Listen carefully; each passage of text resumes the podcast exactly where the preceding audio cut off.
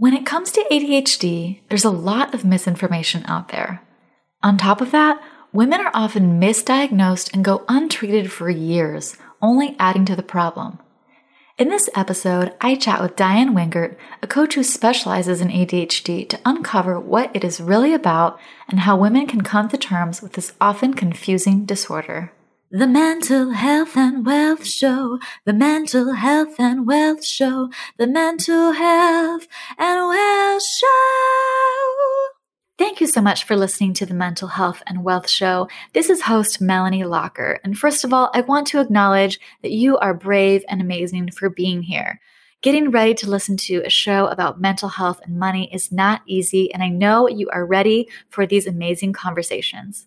But before you listen, I want to let you know that all of my content is based on my own personal experience with mental health and money, as well as the experiences and expertise of my guests.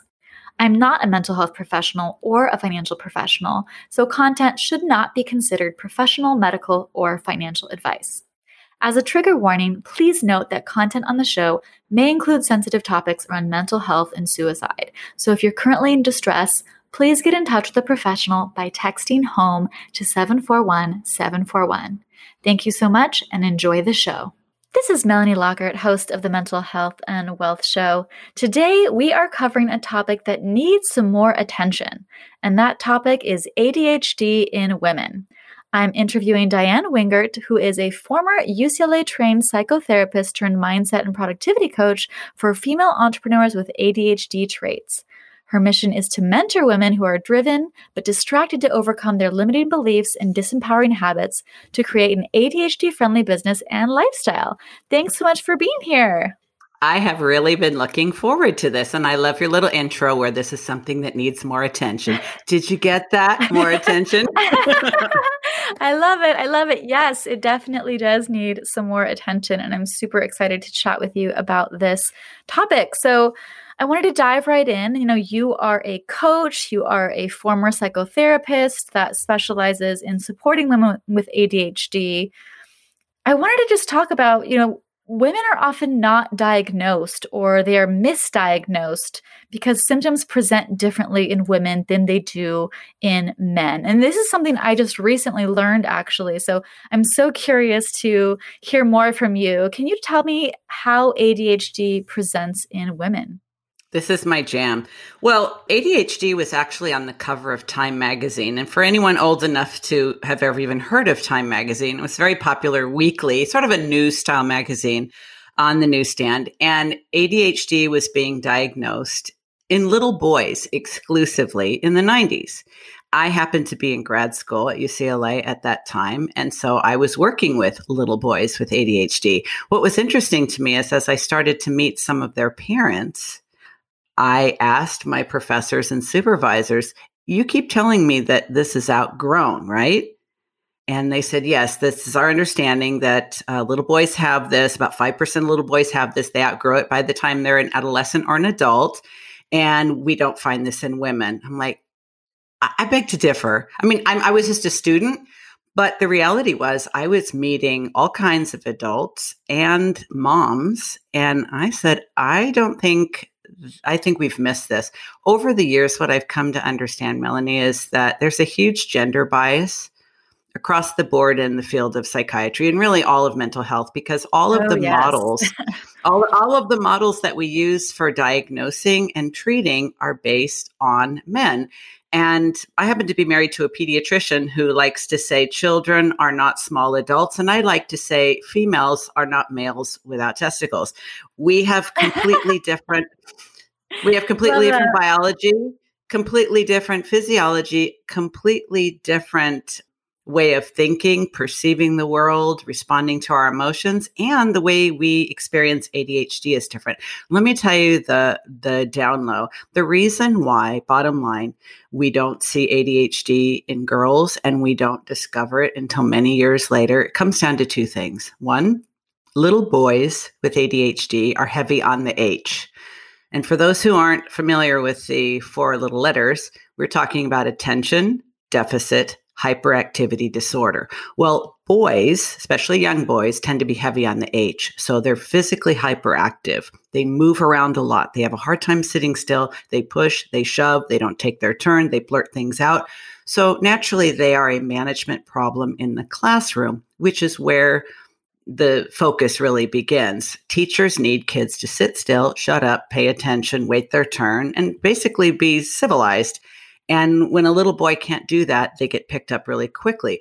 Little girls, on the other hand, are much more readily socialized to the expectations of the adults around them. We are much more keen to notice social relationships and we internalize those expectations. So a little girl might be just as hyperactive as a boy, but she's going to suppress that and maybe just wiggle in her seat or tap her pen or bounce her knee or oftentimes start doodling. She will find some way to channel that physical hyperactivity so that she's not disruptive because a little girl doesn't want to be singled out and criticized.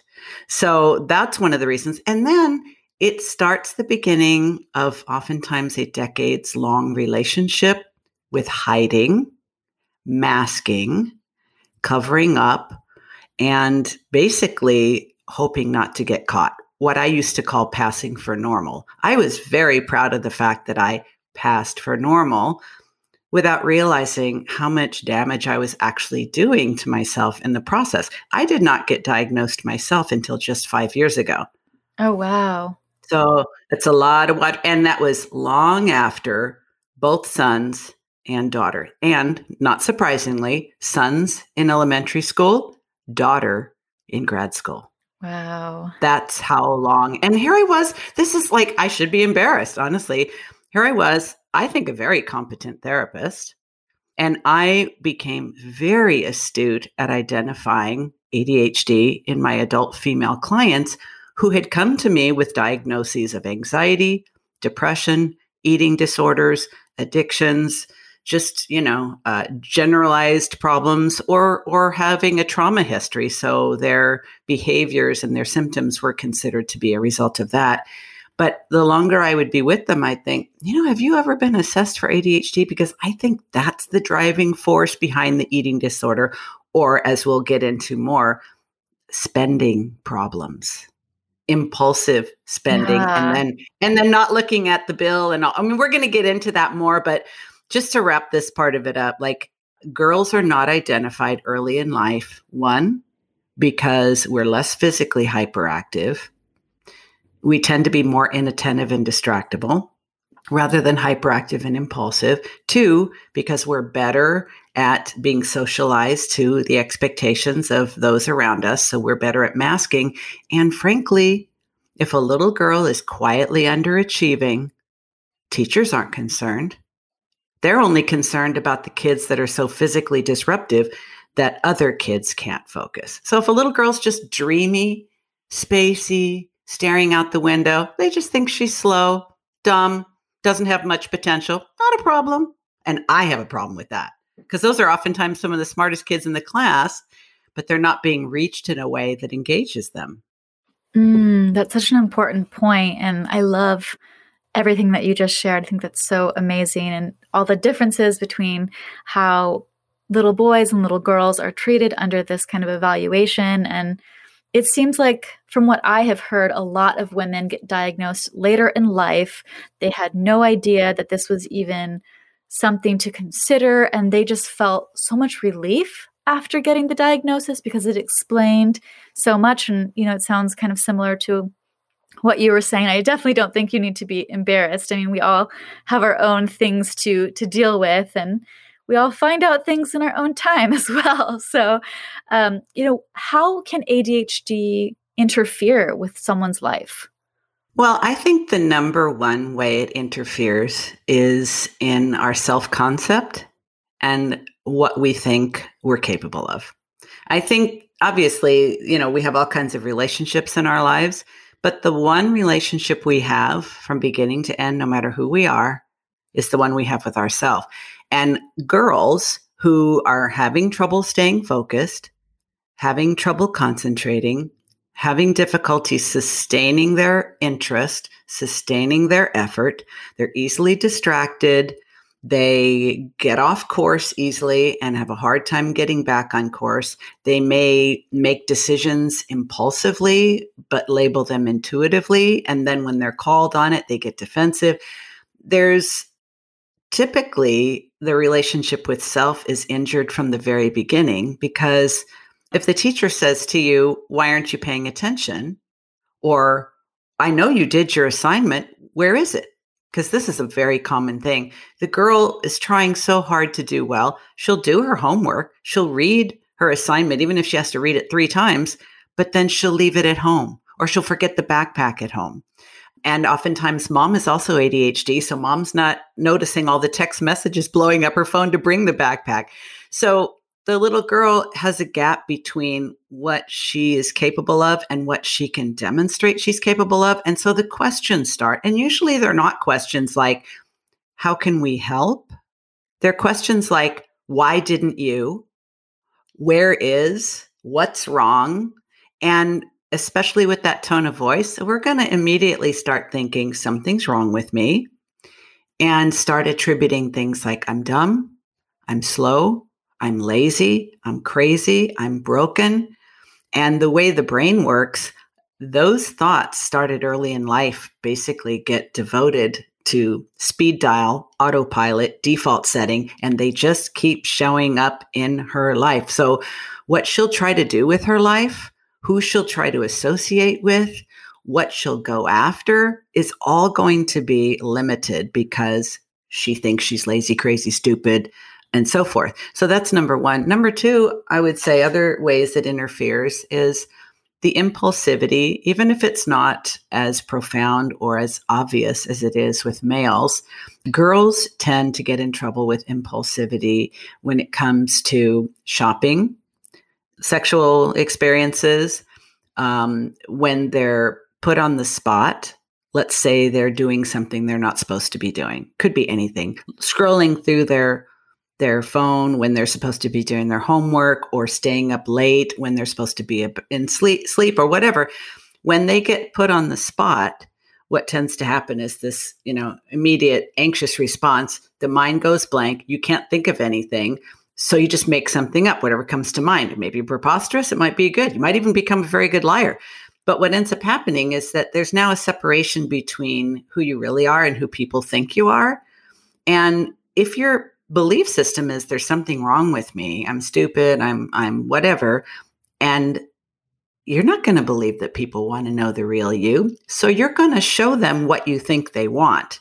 And this can lead to all kinds of behaviors from people pleasing, poor boundaries, getting involved with unhealthy relationships, and even getting swept up in things from shoplifting to drug abuse. Uh, most of the women I know who are identified with ADHD later in life have been in relationships of all kinds that were dysfunctional.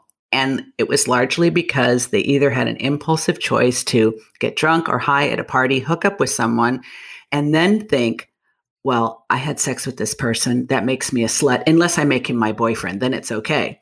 and of course, this is completely illogical, but yeah. when you're not really making good decisions and your self esteem is already impaired, you can see how that seems logical at the time. And so I think um, when you don't think you're capable of much, you're going to identify with people who are probably not that good for you.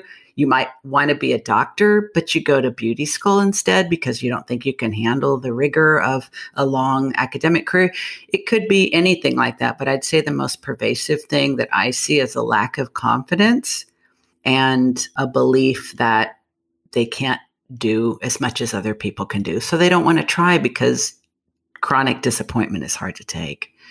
Yeah, for sure. That's so much. And thank you so much for shedding light on kind of other symptoms besides just being kind of quote hyperactive or having difficulty focusing. And kind of on that note, a lot of ADHD, at least from what I have seen, is kind of been like around this thing of, oh, people get so distracted, they can't focus. And people joke about it a lot these days because all of us, in a way, are very unfocused, especially right now with everything that's going Absolutely. on in the world.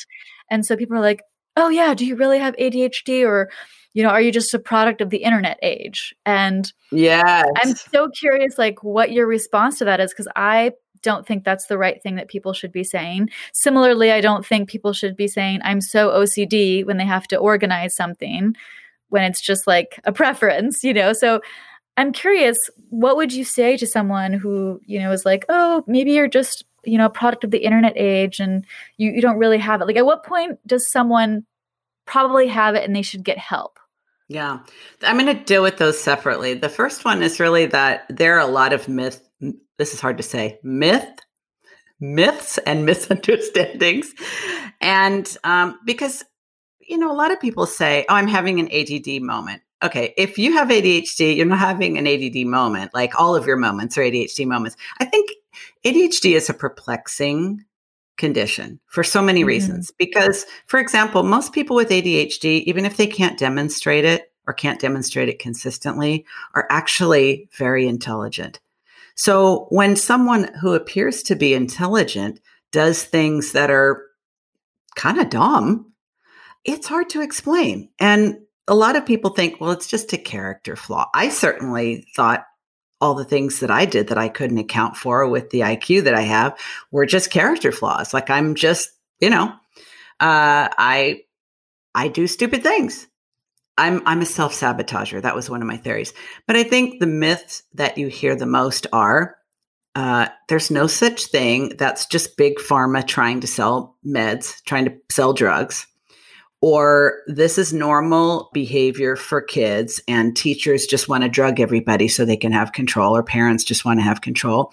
There are a lot of people like you said say oh this is a product of the internet age and and it's absolutely true. If you saw the recent movie is it social report or social network? I forget what the social exact title is Social dilemma. Of course, that makes more sense. They, um, and this is a typical ADHD trait, the one you just experienced. I remember the movie. I remember the message. I remember part of the title, but I don't remember the whole title. It's almost like charades. You know, first word sounds like, what's the rest? And, you know, if it's a popular thing, the other person will get. I'm not ashamed of this anymore. Yeah. In fact, I'm drawing attention to it right now. But for many years, I was deeply ashamed of my memory mm. lapses. Now I just yeah. call it Swiss cheese brain. Swiss cheese brain.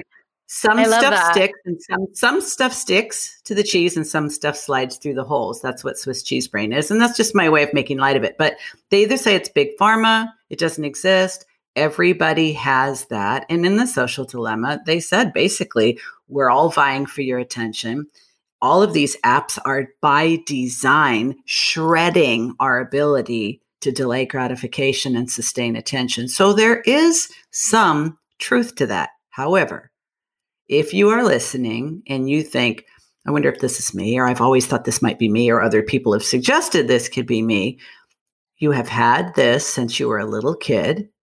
It is noted in a variety of circumstances, not just one. So if you only have these traits in the classroom, but not at home, not in the community, not with friends, that's not what the issue is.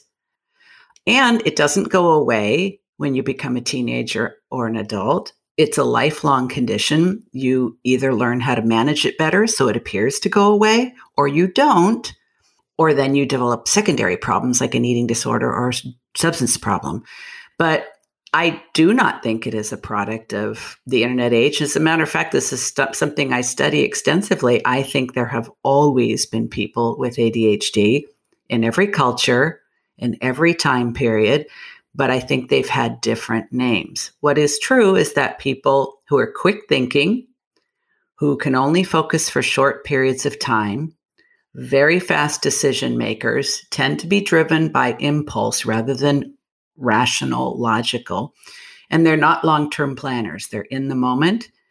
If you think about it, those are the entrepreneurs, those are the creatives, those are the inventors, those are the visionaries. Those are also the creatives and the shamans and the the leaders of almost every nation because they were the ones who had the guts to do things that other people would think about and wouldn't do. We are risk takers. That's part of it. So I don't think, you know, I, I don't blame people for being ignorant, but there is so much information available now. And that's kind of part of what I do is I think my message is a little bit of a public service announcement because there is a lot of ignorance that's pretty pervasive.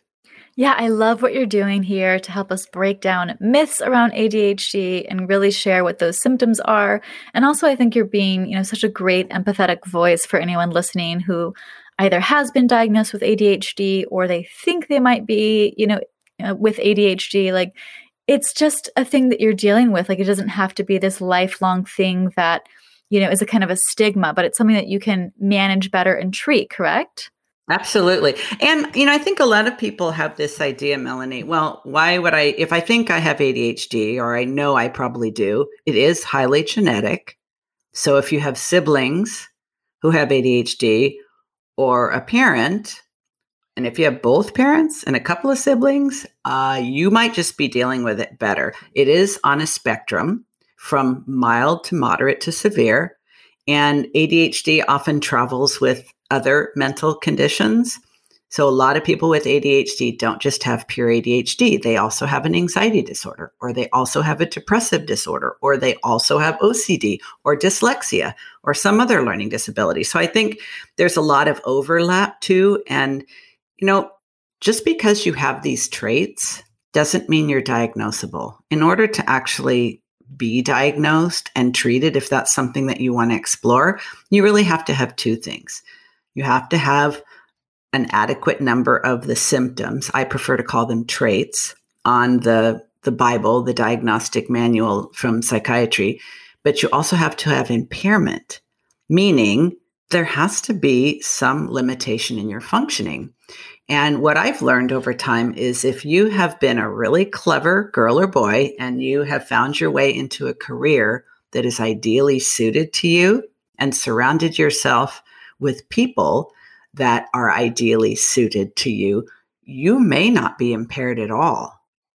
If you are and you want to be diagnosed, the main reason would be so that you actually know it's not a character defect. It's actually the way your brain is wired and organized and, and how it responds. It's kind of like you thought you had a PC, you actually have a Mac. You just have to operate it a little bit differently, but you can do just as much as anyone else. You don't need to be medicated, but you do need a diagnosis if you want to be medicated. Full disclosure, Melanie, I am medicated. I do take ADHD medication. I have for the last five years since I was diagnosed. And, um, but I'm actually not on it today, just so you know. So it's not. How do you feel? I've, you know, I, I needed to exercise right before this call. So this brings me to the second issue. It's like, well, okay, so let's just say somebody listening says, okay, I probably am. All right, great, whatever. Um, why do I need to know? Two reasons. If you want to try medication, you can try a dose of medication. You can try it one time. You like the way it affects you? Great, stick with it. If you don't, stop it. You don't have to stay on it. A lot of people use it during their school hours or their work hours, but not on their weekends. I mean, there's a ton of flexibility. What the medication does is helps you sustain your focus. You're less distractible.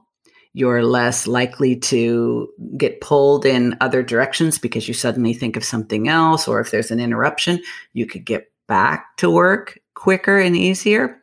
But if you haven't yet learned why you're distracted to begin with.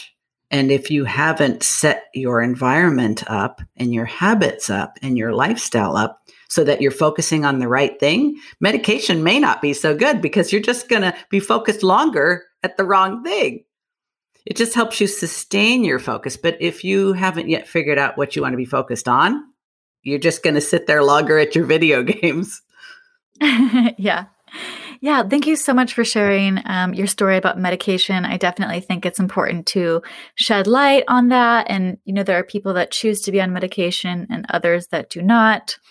I am also on antidepressants and anti anxiety medication, which I've talked about before in the podcast. And um, actually, I should probably do a whole episode on that because I was on it for, you know, six years as a teenager. And then I had a whole 10 year period where I was without medication. And then a few mm. years ago needed to go back because there was a lot of shifts in my life and I, I just really needed it and medication became a lifesaver when i was feeling a lot of impending gloom so you know i just wanted to share that medication can be really helpful for people. I think obviously it's a personal experience for everyone. And I appreciate you sharing kind of how it's helped you and, and that you've been on it. Well, and I mentioned um, that I, I'm not on it today because the pharmacy didn't get the prescription in time. And I'm actually going to be going a little bit after this interview to go pick it up because it finally came in. But am I like, you know, up the tree if I don't have the medication on, on a day? No. Um, a really good hack for someone who has ADHD especially because you're, you know, you're being interviewed. It's a little bit exciting, um, mm-hmm. um, a little bit anxiety provoking. So how do I drain the swamp on a day that I'm not on medication? I have a Peloton.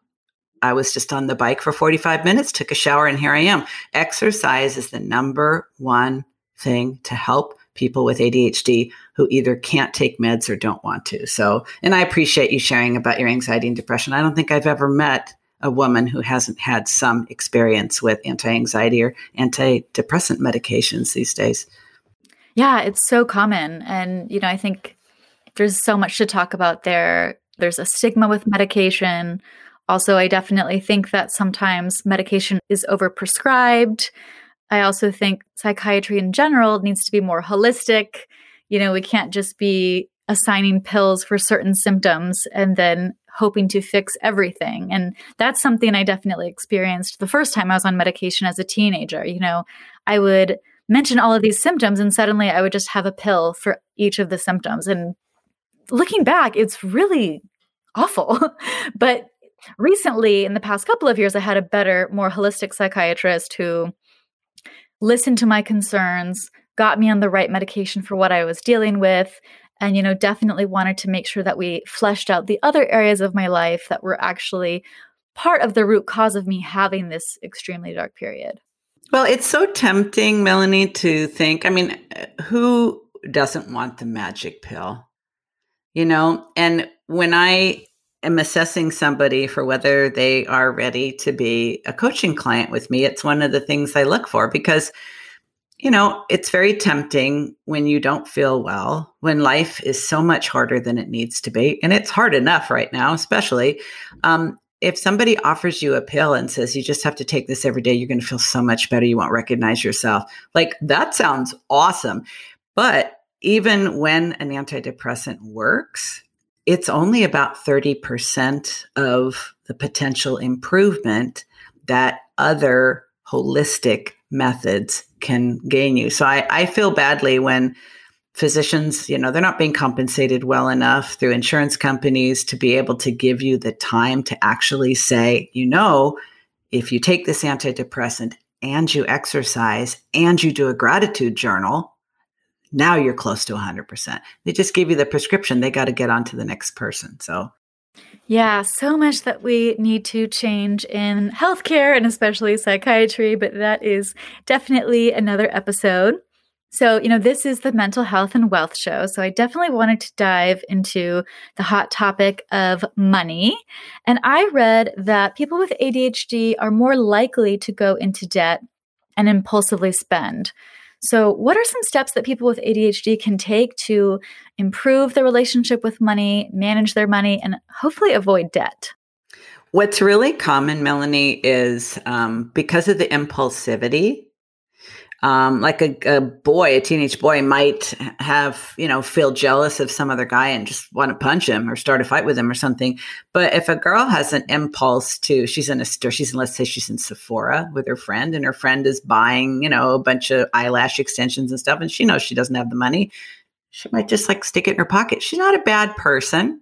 She got an urge and she did it. Now, if she's got a credit card account or access to someone else's credit card account, and my God, online shopping, I'm glad I did not grow up with online shopping.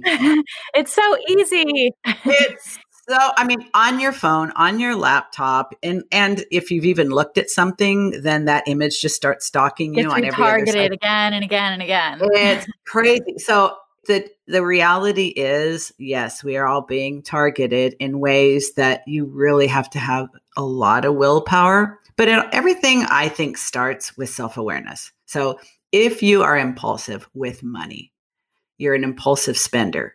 You see it you want it you get it.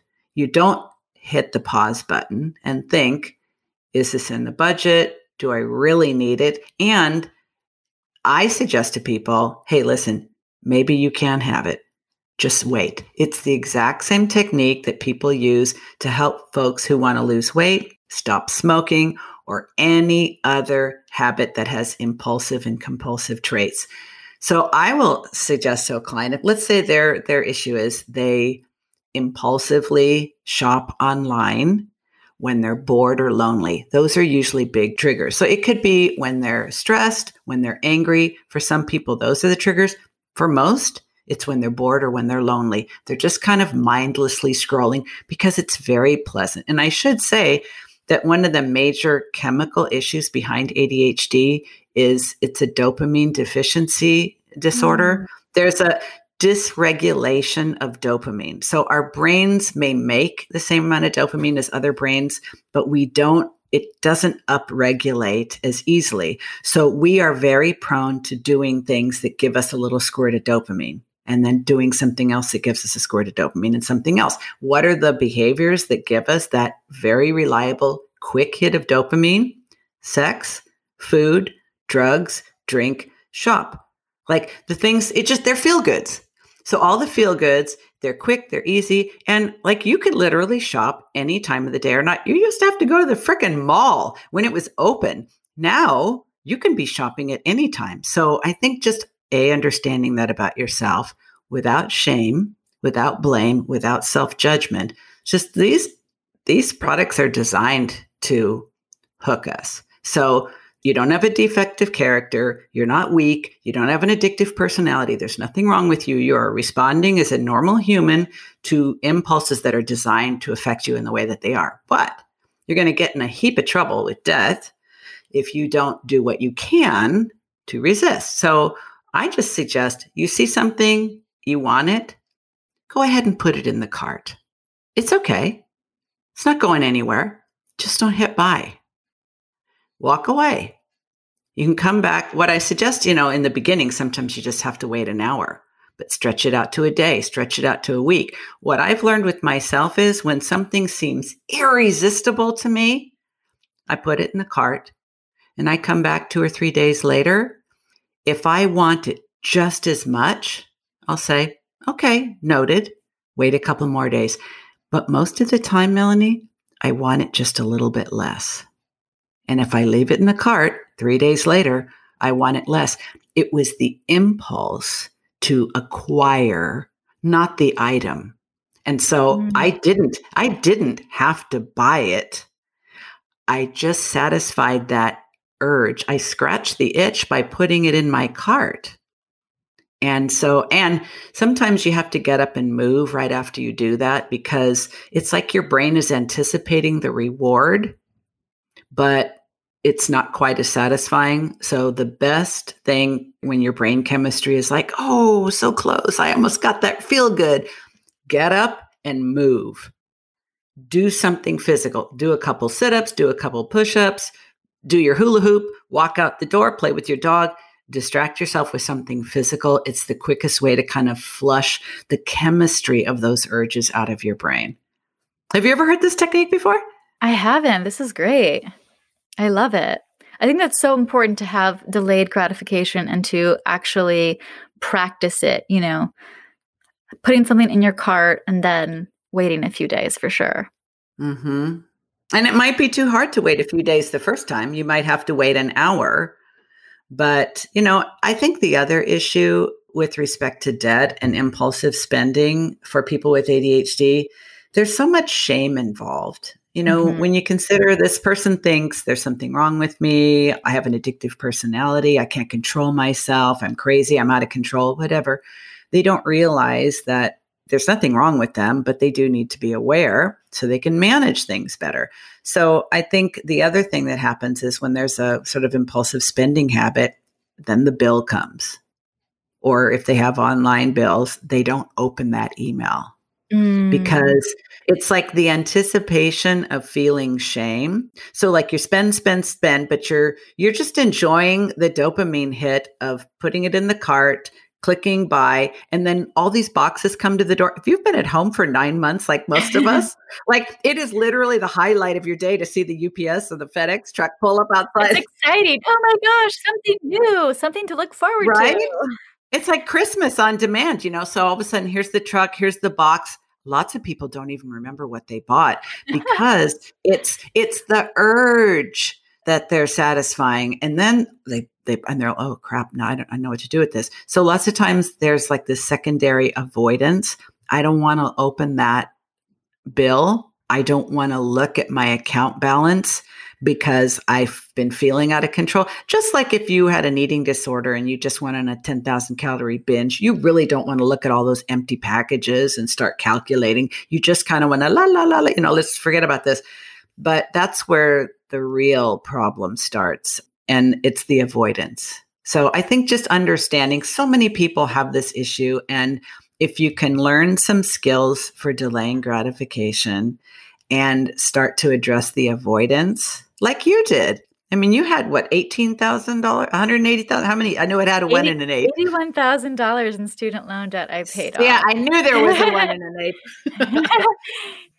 yeah, I know it takes a lot to get out of debt, and I think getting over that avoidance is so key. I was definitely in denial as well when I first graduated from NYU, I like created a mint.com account and synced up all my accounts. And then like the next day I was like, I can't take this. And I deleted the whole account because I didn't want to see the yes. numbers. Like, right. That is something I talk about in my book that paying off debt is a lot like the stages of grief. And denial is definitely up there for a lot of people in the beginning. And so I think, you know, kind of getting over that avoidance, like you speak of, and then also dealing with the shame you know, I would say yes.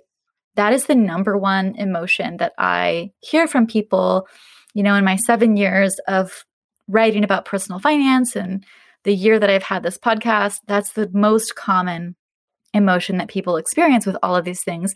And the shame, I think, comes because no one's talking about these issues as if they're normal. And so that's what I'm hoping to do with this podcast is break down the taboos and the barriers because these are just things that we experience. These are things that we just go through. We all have our different, you know, platters of issues that we're dealt with. Like maybe you don't have uh, this thing, but you have a different thing. We all we all have something that we are dealing with. So I think we need to kind of talk about it in a different light. And I really appreciate you sharing that. So, kind of moving to the next question, what are some cost effective ways that people with ADHD can manage it or get support? Well, the first thing I would suggest is uh, getting their hands, well, before they even buy a book, okay, if we want to do total, you know, DIY no cost, there's some really, really excellent podcasts out there and I'll be sure to send them to you. You can link them up in the show notes. There are a number of podcasts, including ones that are by ADHD coaches. And uh, one, a very popular one, is ADHD Rewired with Eric Tivers. He is a licensed therapist like myself and a coach. So um, listen to the experts, listen to the people sharing their personal stories. The more you start to hear other people who are like minded and like brained, you realize I'm not alone and I am not broken either. There are lots of people out there just like me. I just thought I was an F up, right? So there's that podcast. Um, and you can also certainly, if you like me, you like the way I talk and, and the way I present things, uh, my podcast is The Driven Woman. I don't have ADHD in the title because most women who have it don't know it. And I didn't want to be uh, exclusive in that way. But beyond podcast, um, I also think the first book that I often recommend to people is by Ned Hallowell, and it's called Delivered from Distraction. Ned Hallowell is the OG in the ADHD space. He is a Harvard trained psychiatrist in his late 60s. He has been an expert in ADHD for decades, and he's written like 20 books. He has ADHD and dyslexia, by the way. So, wow. no reason no reason that we can't be successful, but you kind of have to know what you're dealing with. So, delivered from distraction. And then there's a lot of great free advice from you know coaching groups uh, i can give you links to all of those so i think there's just a lot of really good internet um, based information and a lot of facebook groups that you can join um, that have anywhere from 10 people to 10,000 people Oh, I love that. Thank you so much for sharing those resources. I think it's so important for people to explore these more cost effective options in the beginning. And, you know, kind of what would be like a mid tier option for someone that wants to get support? You know, is, is it therapy? Is it medication? I would say so. If we go from low to high, first level would be free, obviously, right? Free always fits. And those are the podcasts, the blogs, and the websites and the Facebook groups. Then um, get the book, sort of identify yourself.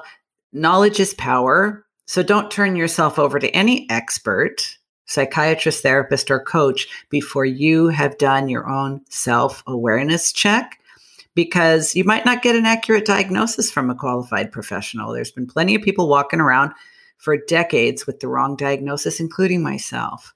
So um, I'd say, you know, be aware. So once you get the book, then the next level might be a group coaching program. Most qualified ADHD coaches um, do online work, and a group program is always more cost effective than one on one. But if you find that you either have the resources, or you believe that your specific issues are best treated in a one on one setting where you really don't need to be involved with other people's stuff or focusing on their issues because ADHD affects different people in different ways.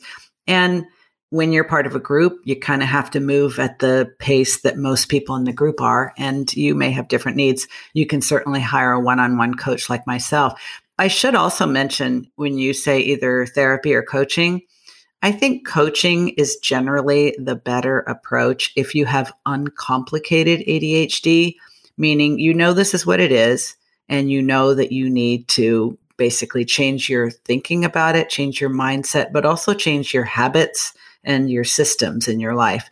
Um, you'll do very well with an ADHD coach. However, if you also have an eating disorder, an addictive disorder or abuse or trauma history that you have not worked through with a professional, I think the better bet is therapy. And it's well worth the effort to really look for a therapist who does have experience in ADHD because a lot of them don't.